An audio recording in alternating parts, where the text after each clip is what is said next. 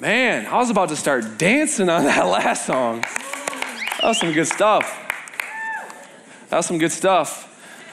Um, yeah, if you want to find your seat quick, um, you know, we say this every week, but, you know, giving is an extension of worship. So we're not going to have a giving message today. We're just going to have the buckets. They're going to be passed. And so if we can have our ushers move um, to the front, we're going to pass the buckets, then we're going to get going here. Um, before we get started, I have some announcements I just want to highlight. Uh, the first announcement I want to give is Sunday mornings.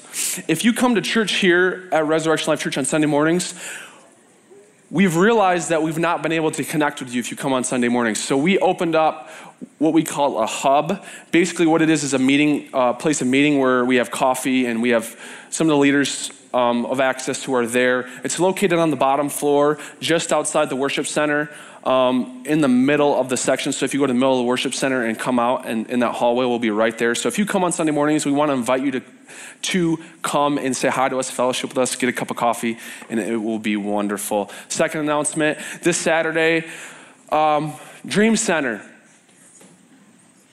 We're doing a fall cleanup serve project with Dream Center. Um, Greg Mulchon came here a couple weeks ago, talked about the Dream Center. It's a ministry in downtown Grand Rapids. Basically, what they do is they go out into the city and they find a need and they meet the need. So they're doing a fall cleanup, raking leaves. So we're inviting, we're trying to get as many people as we can to go and help with the serve project. So it's this Saturday at 11:30. If you actually want to take your phones off, we're going to get our take our phones out a couple times during the message today. Um, if you go on our Facebook page, come on, I know I see you guys checking Facebook during my messages. Don't pretend like you don't ever check Facebook while I'm speaking. Come on. I got three people. Good. Can I get four? Can you get your phone out and go to the Access Facebook page, okay? And I want you to find the Dream Center Fall Cleanup event. If you are interested in going, all the information is there. All you have to do is click um, I'm going. And that way we can know how many, roughly, how many people are going to go so we can communicate with Dream Center how many people we're going to bring. Um, and I would love to see, I mean, everyone. What's up, Jack? How you doing, man? Good, bro. He's like 6'10 and he walked in late. It's like, I can't. so, uh, I don't even know. You just totally messed me up, man. It's okay, man. Um, we want, I would love to see everyone there. Um, oh, I'm watching a video on Facebook. But if you can't make it, we understand, but we would love to see you there serving with us, serving the community, loving our neighbors, just like we talked about in our last series. And so that's this Saturday. Find us on the Facebook event, and we'll see you there Saturday. RSVP. So I'm gonna get I'm gonna pray, and then we're gonna get started here. Dear God, thank you that you're here. Thank you that you're so near. You're so much closer than we can ever imagine. So we just, right now, we put our attention on you. We put our attention on your presence, on your love, God, and we just ask that you teach us the very thing we need to be taught today. Holy Spirit, I, I just submit myself to your, to your teaching. I submit myself to you. And I, and I just say to God, I, I just want to listen. I just want to do what you, you've called me to do and called me to say today. So I thank you, God, that you're so near for every single person in this room. And I just pray that we have fun and that we learn and that we grow closer to you. In Jesus' name, amen. So, as I was praying for the service, um, I, I really feel like God highlighted something to me. Um, it might not pertain to everyone, but I'm just going to say it. Um, is that there are some people here who don't know why they're here, um, but there's a reason why you're here. Um, some people might be, their life is a little bit of an a tizzy right now, and they're just kind of confused, and they just thought maybe going to church would be a good. Uh, a good solution to their problem. And, and I have something to say to that. Church is not your solution, Jesus is your solution. Um, luckily, we love Jesus here, so it's a good place to meet him. Uh, so I just wanted to say that, and I think this message is really going to speak to um, everyone tonight. So we're starting a new series. I didn't even tell you what it's about, and you're excited. Wow. Um, oh, before I get into that, I forgot. Okay, so I want to paint with, for you a scenario that you've most likely uh, been in before, and it's always funny. And I and I love these scenarios when you're in a high school class, you're maybe in college class. It might be even here at Access. It might be somewhere, somewhere that you go consistently, and you have like your spot. You know what I'm talking about? It's like you have, there's like no assigned seats, but you have like your spot. So you go into class and you have like your spot, you've been sitting there for weeks, and then somebody else sits in your spot and you're like, dude, this is my spot. And he's like, there's no assigned seats. Yeah, but I'm sitting there every day for the last three weeks. It's my spot. And they say, well, there's no assigned seats. And you say, no, it's my spot. And then you even hear, I, and I notice this every week, like the same people sit in the same sections every single week. And some people even sit in the same spot every single week. And I, I wonder what would happen if, if somebody sat in your spot. You're like, that's my spot. Parking spot. Maybe it's a pool table. You, you play at the specific pool table because some of them are janky and you can't even hit the bumpers on them. So you have like your two, pool table, which is the best one, and you don't want anyone to get your pool table. And if, if they get it, you're like, that's mine. That's my pool table. That's my seat. That'll connect later on. You know, I, I do this all the time, so it shouldn't surprise you. I do. I, I give a little story in the beginning, and I connect it like at the end because I want you guys to be on the edge of your seat. You're like, how's he going to connect it? I wonder where. So we're going to start a three-week series. Uh, this guy's cracking me up over here. Thanks, Austin. So we're starting a three-week series. It's, titled "Living in Your Inheritance." Um, that's the title of tonight's message. The, the, the title of the series is, Living in Your, in Your Inheritance. And we're going to be looking at the, the historical account of Joshua. Joshua, living in your inheritance. The first week, um, tonight, I'm speaking on discover your inheritance or discovering your inheritance. Next week, I want, want to be bringing a message on Joshua and God and their relationship. It's going to be, um, it's going to be talking yourself into your inheritance or convincing yourself of your inheritance. And then in two weeks from now, on November 17, Pastor Kurt Ains is going to be back. We're so excited for him. He's going to be back and he's going to be sharing about Joshua and Jericho on fighting for your inheritance. And so we're really excited. I'm really pumped about this series because I believe it pertains to everyone in every stage of life, no matter where you're at. If you don't know God, if you just started to follow God, or if you follow God and you're just looking, you know, to continue to grow in your relationship, I think it pertains to everyone. So we're going to be talking about Joshua and Caleb tonight. Joshua and Caleb. And like I said, the, the, title of the message tonight is Discovering Your Inheritance. And before I start, I want to I wanna explain or define this is JB definition of inheritance when it comes to Christianity. Inheritance is the life Jesus paid for us to live. It's the life that Jesus paid for, it's not the life that you're living in now. It's not the life I'm living in now because I realize in myself there's areas in my life that are not submitted fully to Jesus Christ. He paid for more than what I'm living in now. So inheritance is the, is the life Jesus paid for us to live. Anything less is living under or below our inheritance. So, I want to give you uh, the context or the background information of the story of Joshua. Joshua was a man in the Old Testament. He was the um, understudy of Moses or he was the apprentice of Moses. He was Moses' servant. He was the guy who followed Moses around everywhere. And so, the context of the story today, of the story of Joshua and Caleb, is the Israelites have just left Egypt and they're out in the wilderness and they're going towards the promised land. It's this land, the land of Canaan, that God promised to Abraham hundreds and hundreds and hundreds of years ago. He promised it to them, and so the, the Israelites were going to this promised land, the land that was theirs. It was their land from the beginning. It was always their land because God gave it to them. Is anyone picking up on where I'm gonna where I'm gonna um, connect the beginning to? It was their land. Some people are smiling, other people are like, I don't know, not listening to me or something. I don't know. So it was their spot, it was their location, it was their inheritance. So they're just outside, so they've been traveling for two years.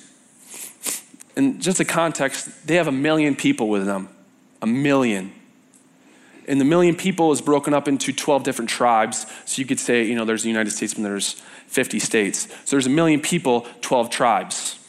So Moses They're just on the outskirts of this land that God has promised them. They're just outside of it. They're looking in. They're, they may, be in sight. They may be in walking distance. And Moses says, okay, I'm going to take 12 guys, 12 leaders of each tribe, each of the 12 tribes, and I'm going to send them to the land to check it out. I'm going to send them to the land to get a taste of what the, our inheritance is going to be. I'm going to give them a taste of what is coming. And so they're going, and Moses instructs them to make observations. What is it like? What's the fruit like? What's the soil like? What is it? What is this land that we are going to inherit like? So they're gone. These 12 guys are gone for 40 days. 40 days they spend traveling and living in this area, basically scoping it out. And then here we take place in Numbers 13, 26 through 27. And this is, very, we're scratching the surface on the story. I mean, if you read Numbers, it's very, there's so much to it. I'm just scratching the surface here. Numbers 13, 26 through 27. So the 12 spies, they came back to Moses and Aaron and the whole Israelite community at Kadesh in the desert of Paran. There they reported to them and to the whole assembly and showed them the fruit of the land. They gave Moses this account We went into the land to which you sent us, and it does flow with milk and honey. Here is the fruit. So, if you read this, it, show, it tells that the spies came back and there were vines of grapes that were so big that they put them on sticks and two guys would have to carry them does that make sense? So they put them on sticks, and one guy here, one. That's how they were. That's how big these grapes were. That's how bountiful. That's how fruitful. That's how healthy this land was that God had promised to the Israelites. Very healthy. And so they gave this report. It's really good. It's really good. This land is awesome. This land is awesome. This land is everything that God had said it was. It's flowing with milk and honey. It's such a wonderful piece of inheritance that is ours. Which brings up my first point in living in our inheritance is you have to identify your inheritance. You have to identify what's yours. You have to identify where you want to be. So, it's hunting season, right? You have any hunters here? Crazies. I don't hunt. But um, I want I want you to imagine like someone's in a tree stand, they're waiting for this deer, and but while they're waiting, they decide that they want to be blindfolded. And they want a challenge, so they blindfold themselves and they're just gonna wait and, and try to, to shoot a deer blindfolded. So, they, so the deer comes, he hears some rustling, but he doesn't know if it's a squirrel, doesn't know if it's a raccoon, doesn't know if it's a deer. So he just shoots. He doesn't know what he's aiming at. He doesn't know where he's aiming. He's never going to hit it. Because if you don't know where you're aiming, you'll never hit your target. You see, the problem is, is that most people believe that Christianity is an aim towards heaven, and it's not.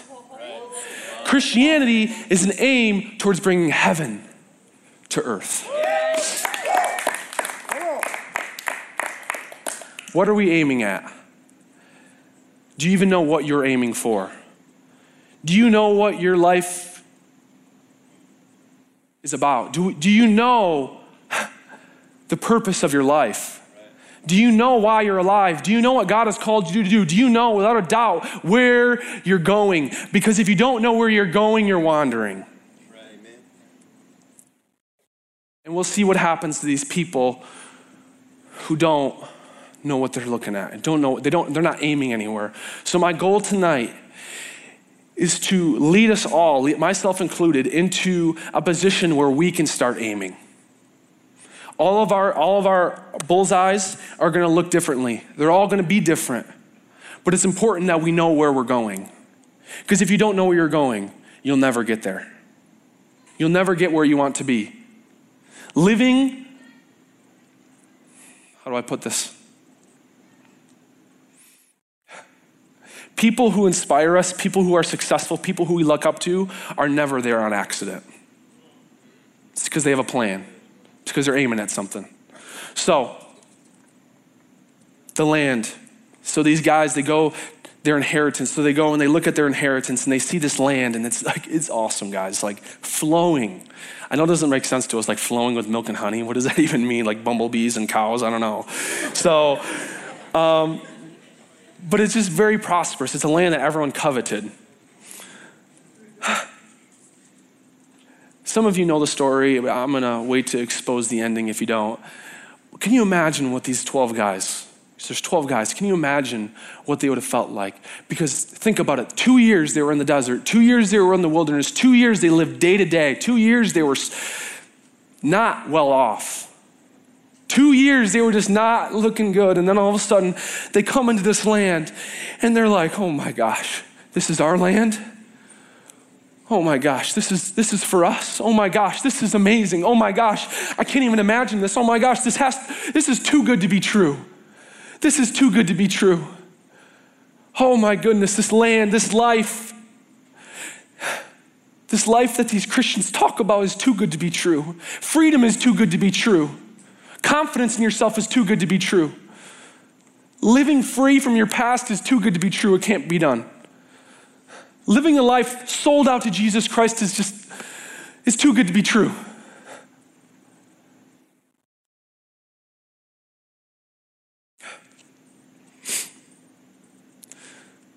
So, I want to touch on one thing. I'm going to come back to that.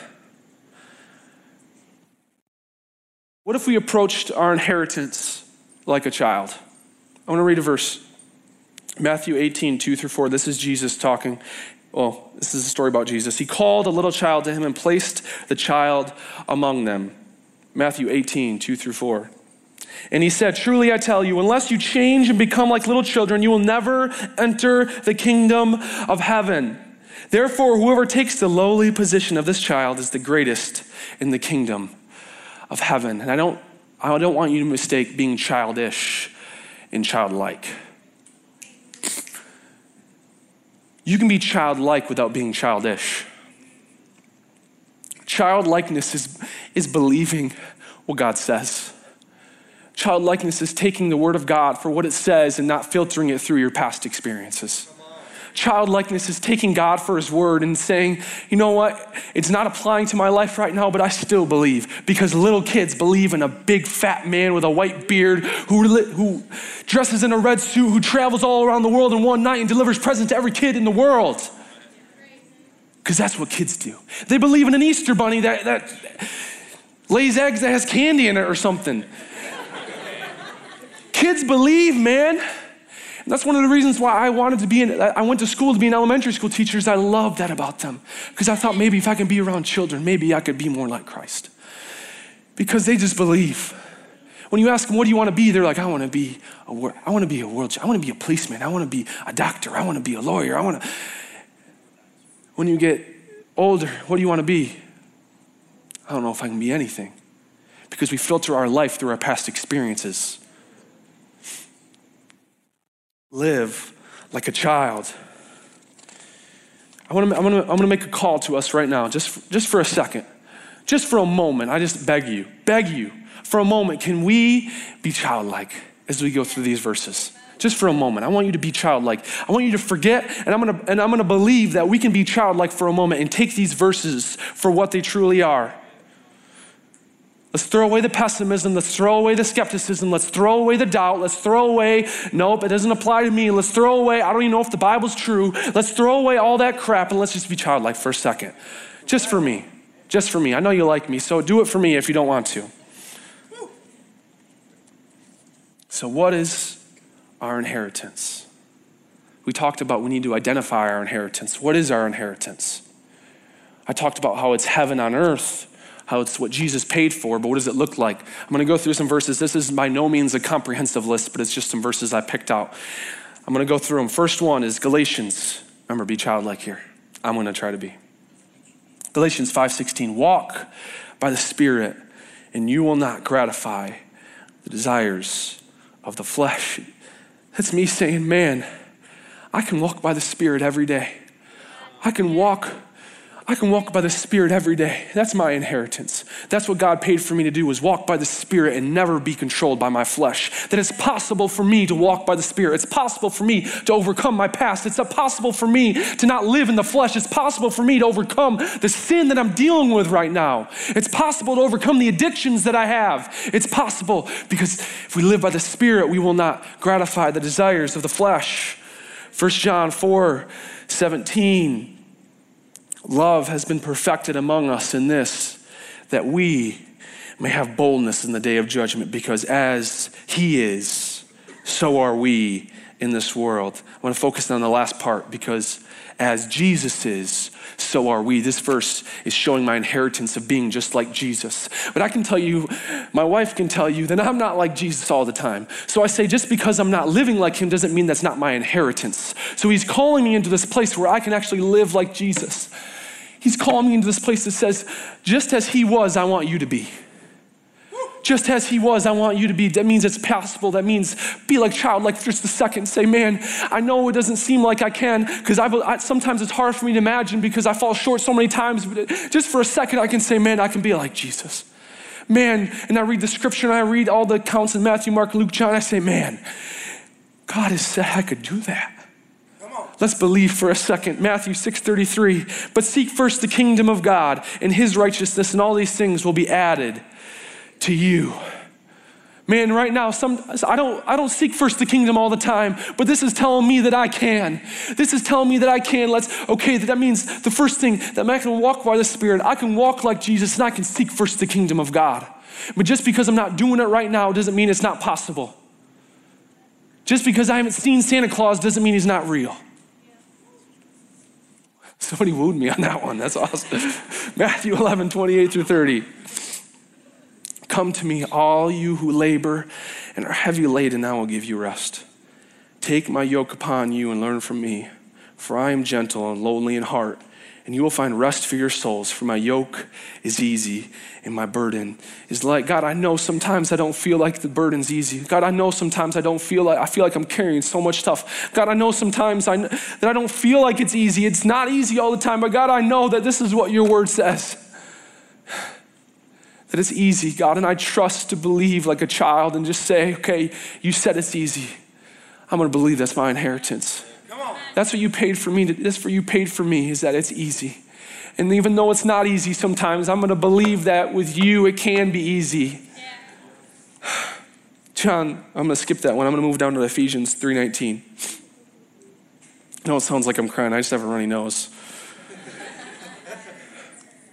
Sure. Somebody goes, sure. Who was that? Sure.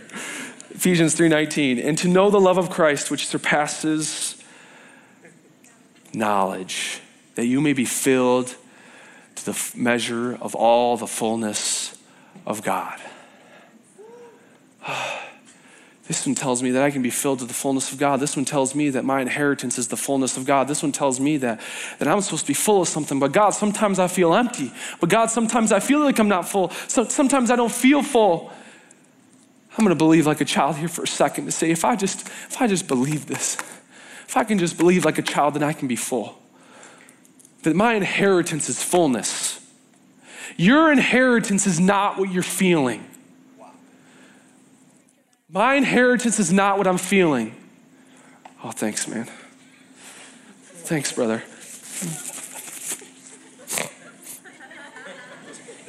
Gross. I'm sorry. I'm glad I can bring a little comedic relief to this show.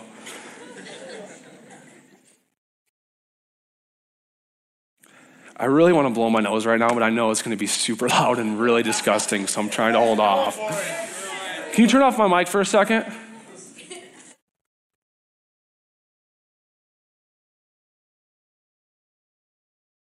Guys, babe, do I have any boogers in my nose? Yeah? Okay. Man, Bill. You got my back. Man. I don't even remember where I was. Feelings. Your inheritance is not your feelings. Your inheritance is found. I wish I had a Bible. Your inheritance is found in the Bible, it's found in the Word of God. So if you're your future, the life God is calling you to live, the life that God, the life that God is calling me to live, the life, my future, my hope, my everything is not found in my circumstances, it's not found in my past, it's not found in how my parents treated me, it's not found in my family relationships, it's not found in anything. It's found in the Word of God. And if we if we if our identity is found in anything less than the Word of God, then we'll be a wave tossed in the wind. We will be an emotional roller coaster because we will be only be as good as our last good day. But there's a place that we can live, and it's in the kingdom of God. It's in relationship with Jesus Christ that we can live every day.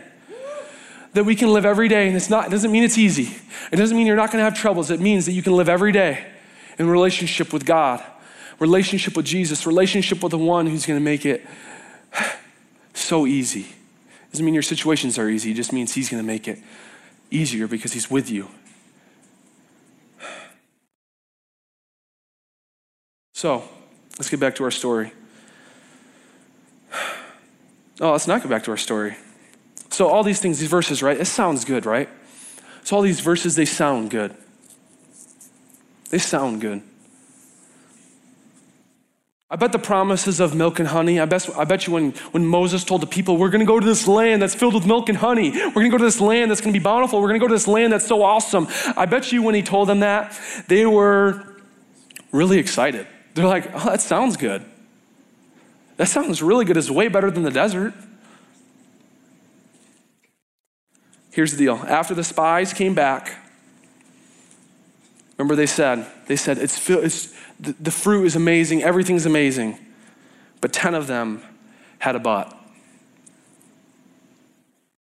God doesn't like buts. 10 of them said, but. Ten of them said, but. There are no buts when it comes to the Word of God. Numbers 13 28.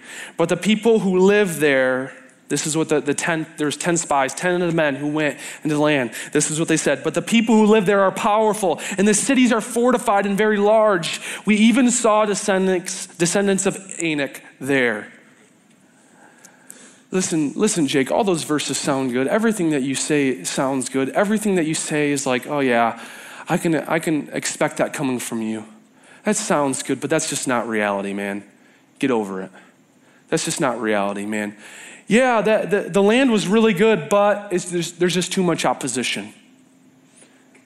And I'm here to tell you, man, it's not about what you went through that defines you. It's about what Jesus went through that defines you.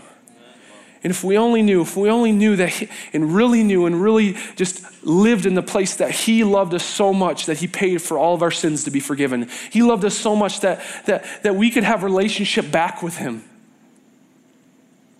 But Jake, you don't know what I've been through. All that milk and honey sounds good. All that, those verses about freedom, all those verses about easy and light, all those verses about living by the Spirit, they sound really good. They sound good.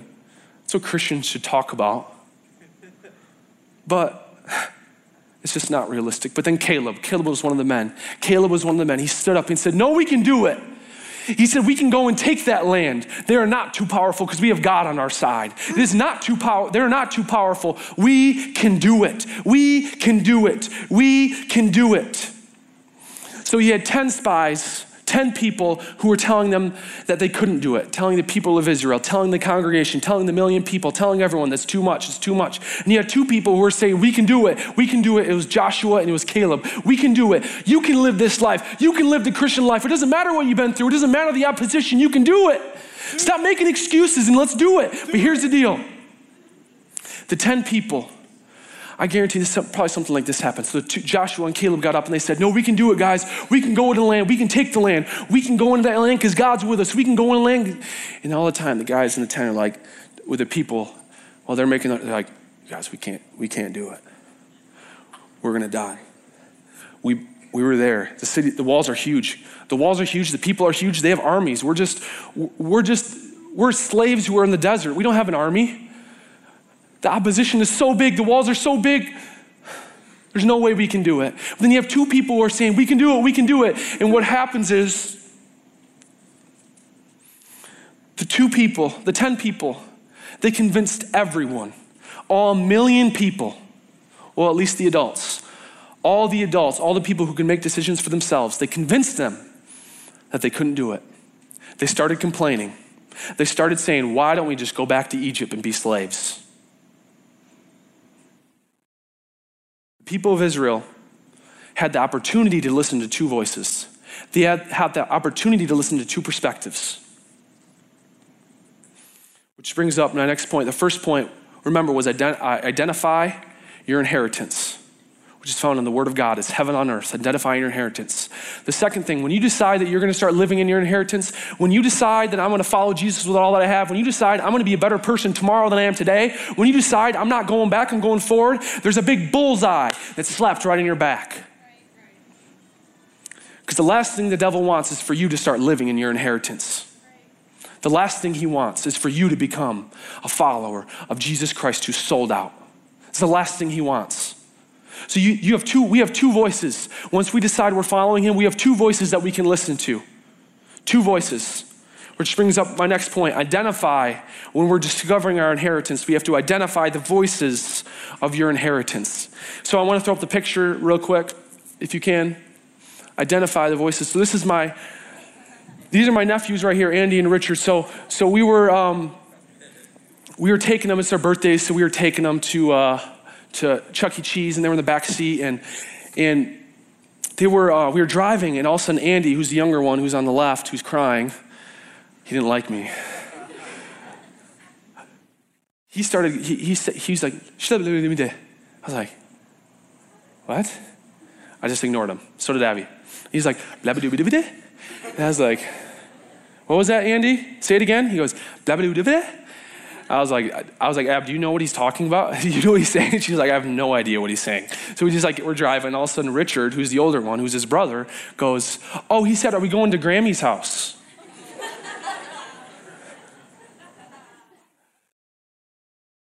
And so throughout the whole night, Andy would say stuff. We had no idea what he said. We were like, Richard, what did he say? He's like, he said this. Richard, what did he say? He said this. He's, he's like my, he was like our letter interpreter. He was our translator for Andy because here's the deal. Richard and Andy live together.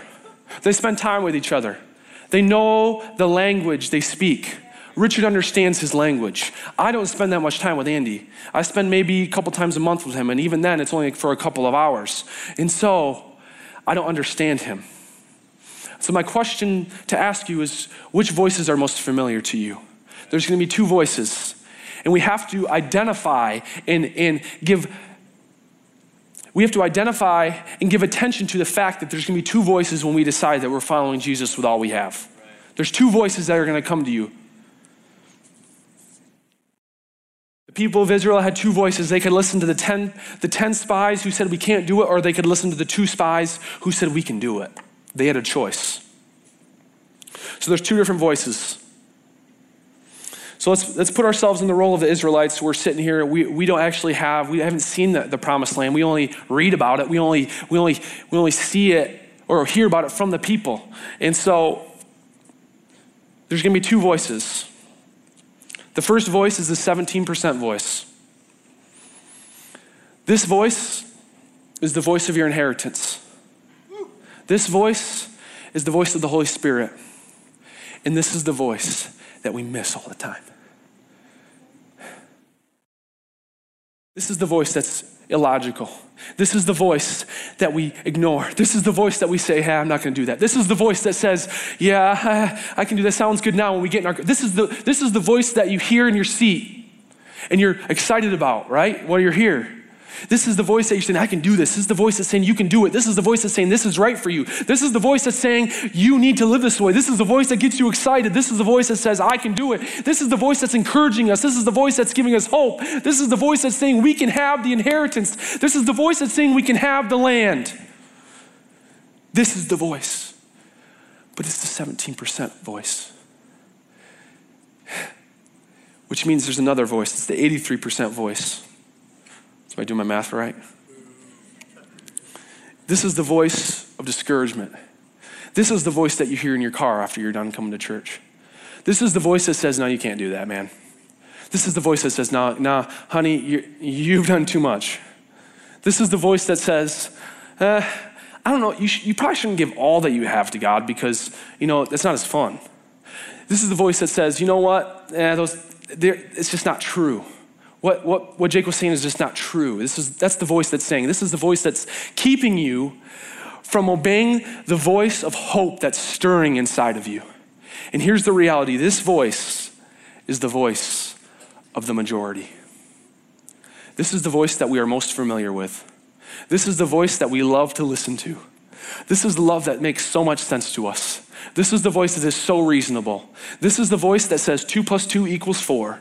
This is the voice that says the walls are too big, the people are too strong, the armies are too big. We can't go into the land. This is the voice that says you've done too much to be a Christian. You've done too much to serve God. Uh, to serve God, you've done too much. You're you're you're too far gone. This is the voice that says, "Nah, you don't need to give all your." This is the voice that we listen to all the time. This is the voice that's, that's our natural tongue. And if we don't train ourselves to start listening to the 17% voice, the 17% voice will always get drowned out by the 83% voice. The still small voice will get drowned out by the loud shout of discouragement that we feed ourselves in our mind. We give ourselves a little, a little voice of hope, but then we don't give it attention, and if we don't give it attention, it dies which is our message next week, so I won't get into it. The Israelites had a choice of who they were going to listen to. We all have a choice of what voice we're going to listen to. There's no victims here. We all have a choice. Are we going to listen to discouragement or are we going to listen to the voice of hope? Are we going to listen to the voice of reason or are we going to listen to the voice of our inheritance, of the Word of God? Of the, of the Spirit of God that's speaking to us right now. Even as we speak, there's hope. I can feel it. There's hope in people. I see it in your eyes. There's hope that's stirring. You say, I want that, I want that, I want that. You need to feed that. Because if you don't feed it, it will die off. It, it's just the truth. The devil does not want us to live in our inheritance. Like I said, he's got a bullseye. He does not want you to live in the fullness that, that God has paid for you to live. Remember, inheritance is the, is the life Jesus paid for us to live. He does not want you to get the full price. He wants you to live in a fraction of what you, you should. Because here's the reality God, the devil is not upset that we're going to heaven. He's not. I mean, he knows that he knows that people are going to follow Jesus. I mean, he's not upset that we're going, he's not upset.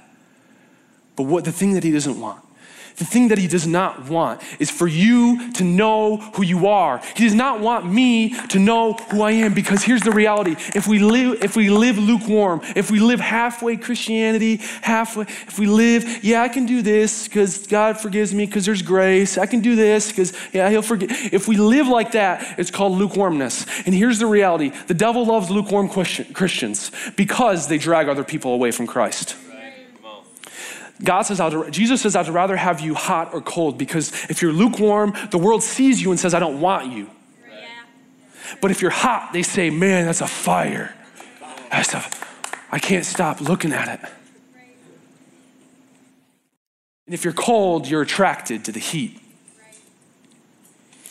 I know this place can be cold sometimes, so I see all the girls wearing sweaters and sweatshirts all the time. All the girls said?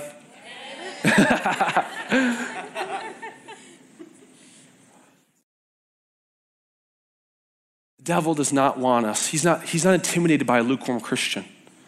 He's intimidated by someone who knows their inheritance. Not somebody who has it all together, but somebody who's moving in the right direction.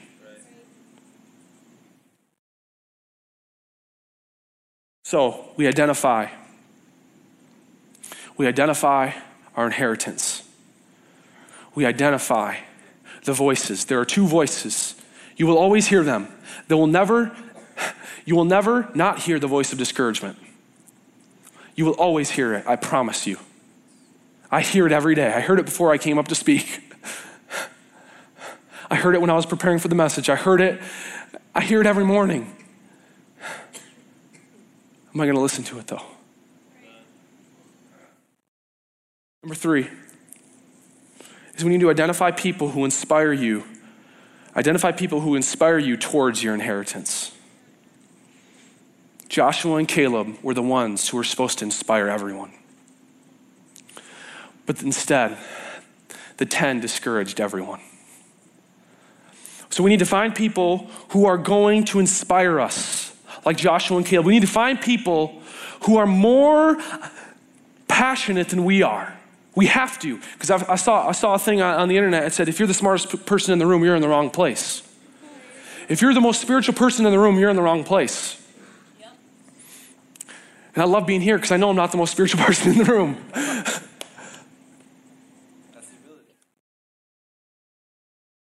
We have to have people who inspire us towards what we want. We've all seen them. We're so attracted to people. We see people who are passionate. We see people who are on fire. We see people who are pure. We see people of integrity. And we say, man, I wish I could be like that. But I can't. And I'm here to say you can. I'm here to say you can. But you have to find people who inspire you. You have to find people who will give you something to strive towards. And so what happens is when I, and I've told my testimony before, but I had a guy named Darren Tigalar. He, he's spoken here before, and he inspired me. I said, man, I want to be like that. I said, man, I, I want to be like that. So what I started doing is I started reading the Bible, and then I started reading about Jesus, and I said, and I started reading about him. I said, man, I want to be like that. And I started reading Acts, and I saw these people, and they were they're doing amazing things. They're living in this in this power, and I said, man, I want to be like that. And so we find these people, real people in our real lives that we can connect with, and we find people who are in the Bible that just inspire us. And we have, we have to focus on our future and what we're moving towards and not what we're moving from. Find people who inspire you. The way we discover our inheritance is finding people who are living in the inheritance that we want to live in. You want to be passionate about Jesus Christ and you don't know how to get there, start hanging out with people who are passionate about Jesus Christ. If you want to learn more about hearing the voice of God, start hanging around people who listen to the voice of God because there's many people here who do.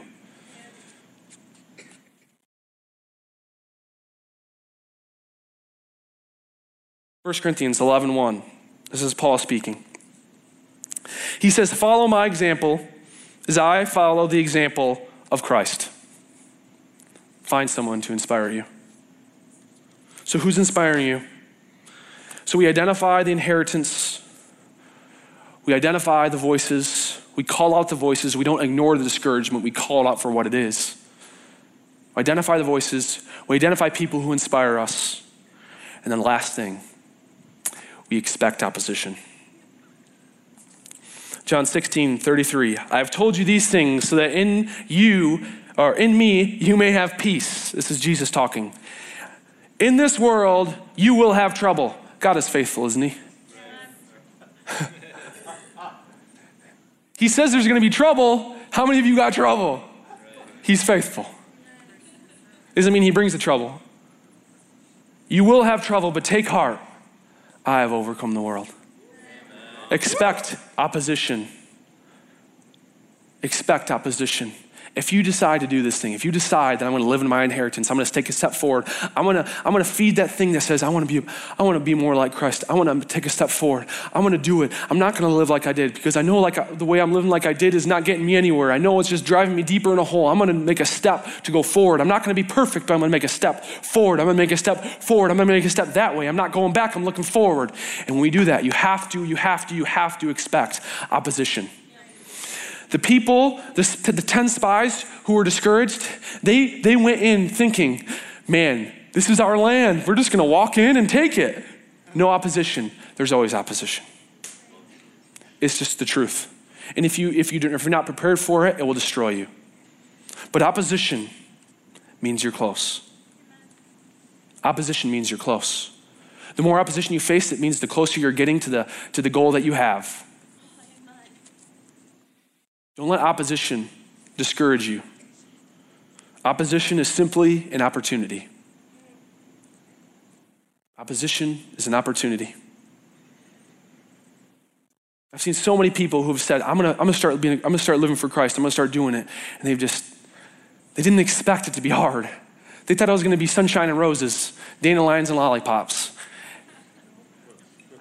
And it just, it just wasn't, it got hard. And when you don't expect it, you get destroyed. Expect opposition. Expect walls, expect barriers, expect things to go wrong, but then rejoice when you can be okay when things go wrong. So, I'm going to end here with, an, with a summarization because we'll need to know the end of the story in order to move on next week. So, they go, they come back, and the Israelite people, they don't buy and they're discouraged. They don't want to go and move forward and trust in God. So God tells Moses, say, every single adult in Israel will die before we enter the promised land. But when all of those adults who made the decision to follow the discouragement, when, all they, when they all die, then I'll bring my people in. Discouragement, listening to the voice of discouragement has a price. And what it is, it means we'll, it, if we follow the voice of discouragement, we'll wander. We'll wander, going in our worlds, not knowing why we're alive, waiting, postponing our purpose. Discouragement postpones our purpose. Even if we know, even if we know, we know, we know the promises, we know our inheritance, but we choose to listen to the voice of discouragement still, we'll die in the wilderness. It doesn't mean we're not going to go to heaven. It just means we're going to die not living in the fullness that God has, that has paid for us. So I'm going to repeat it one more time. Identify your inheritance. Identify the voices. Identify people who inspire you, who you say, man, I want to live, I want to live like that. And expect opposition. I want to end like this. If you, like I said, get your phones out. I'm not going to make you do anything crazy. Or if you have a notepad, you can keep that out. And I'd like you all just to participate in this. I'm going to ask you to tap into that voice of that voice of inheritance. I'm going to ask you to tap into that voice of hope. I'm going to ask you to tap into the voice of the Holy Spirit, which is here right now, that wants to speak to you. It's a still small voice. It's just a little thought that comes from nowhere. I want you to tap. We're going to tap into that right now. Have your phones out, you can go to your notes, go to a text message, whatever you want to do. You're just going to be writing some stuff down. Thanks, Amanda. If you don't have anything, you don't have a phone, it's okay. I want you just, you can just close your eyes and you can just think. You can just sit and meditate and, and think and, and pray the same things that we're going through. But what I want to do is take a moment to ask God what He really wants for our lives that little thing that makes our heart jump, that little thing that we know we're supposed to do, that little thing that we're, know, that we're supposed to pursue, that we're going to forget about in our car once we leave, I want you to write that down. That thing that's burning inside of you that you haven't told anyone, the thing that you say, I know, I know I'm supposed to do this, but I just keep forgetting. I know I'm supposed to, I know I'm supposed to get, uh, that thing inside of you, it's different for everyone. And I just want you to write down some things that you're thinking. What would you like your life to look like? What would you like all your past aside, your child, your childlike faith stepping forth, what would you like your life to be like? What would you like it to look like? You said, man, God, what do you what do you see in my life that I don't see? What, what's the thing that you're calling me towards? Don't be reasonable. Don't be logical. Dream big, be childlike right now. Don't be reasonable. This is your one time to be childlike, or second time for the night. And I'm praying right now that every person connects with the Holy Spirit in a way that is above and beyond what they expected. Because if you can explain it, it's not enough. Write down something that's so beyond you. Write down something that's not, that no one would ever expect from you. Write down something that you say, This is what I want, but I just don't know how to get there. Write down that inheritance, write down that promise, write down that purpose that God is placing inside of your heart. Write it down or think about it. Write it down, think about it. Because we need to keep it. And don't worry if it seems out of your reach or you can never do it. Those are the things that God wants to do in you. The things that are out of reach, the things that's so impossible, are God's possible. If you say, I can never do that, I can never be that person, write it down because He wants to show you something in yourself that you've never seen. And it's the thing He's seen all along.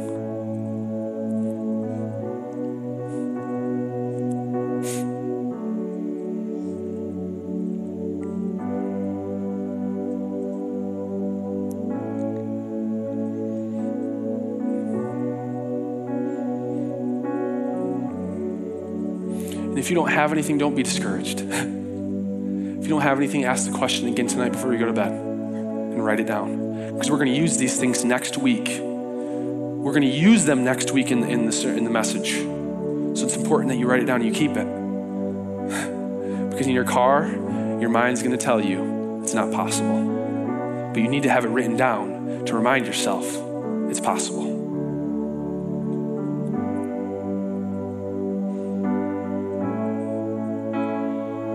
If, you're here and you've never and you've never made a commitment to follow Jesus Christ, if you never made a commitment to say, you know what, I want to live for God, and you've said, you know what, I just don't know what I'm doing in my life, and you say, I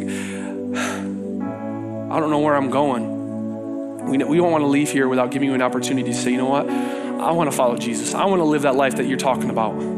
I want to live that life all out. I want to live that life going forward, not backwards. If you've never made that decision to follow Jesus Christ, we want to give you an opportunity tonight. So, if, with everyone's heads bowed, eyes closed, if that's you on the count of three, I just want you to raise your hand. One, two, three. Awesome. I'm just going to pray to close it out. Thank you, God, for this day. Thank you, God, for, for your voice that speaks to us so clearly. I thank you for your presence that's here. God, and I thank you that we're moving forward. I thank you, God, that you're the best encourager, you're the best teacher ever. And we love you and we praise you. In Jesus' name, amen.